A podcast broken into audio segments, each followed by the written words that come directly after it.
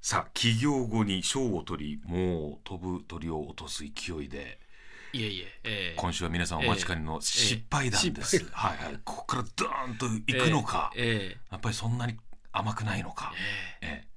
大きく勝負を仕掛けようと思って動くたびにですえね、はい、なんか事件が起こるんです よ例えばですね例えばブロックチェーンを使ったはい新しい資金調達の方法に、ほ ICO っていう方法があって、うほうはいこれはあのコインを発行してうん、でそれを買ってもらって、はい先にお金を集めて、はいそれで事業するという日本の自治体と組んでですね、はいまさにそれをやろうとした瞬間に、うん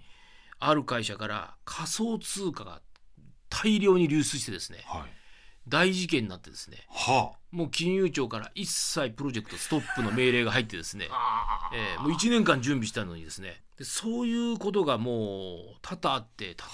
ええ昨年もそうですね、ええアメリカの FTX っていうですね、はい、会社が会社はいはいがバーンって倒産してですね、破綻して破綻してですね、ええええその Web3 とか、はブロックチェーンのプロジうわープロジェクトも、はい我々も非常に結構大きなやつを、い、うんもうスタートする寸前だったんです最後の社長決済寸前で、うんさあやるぞともうすごい大きいプロジェクト、はいそれがその社長決済寸前の時に、えバーンって FTX の破綻で、えはいストップ止まるわけですスねトップっつってなんでこうなっちゃうかなというですいねやいやいやえくじけず頑張ってください、では来週もよろしくお願ーいいよろたししくお願まいしますす。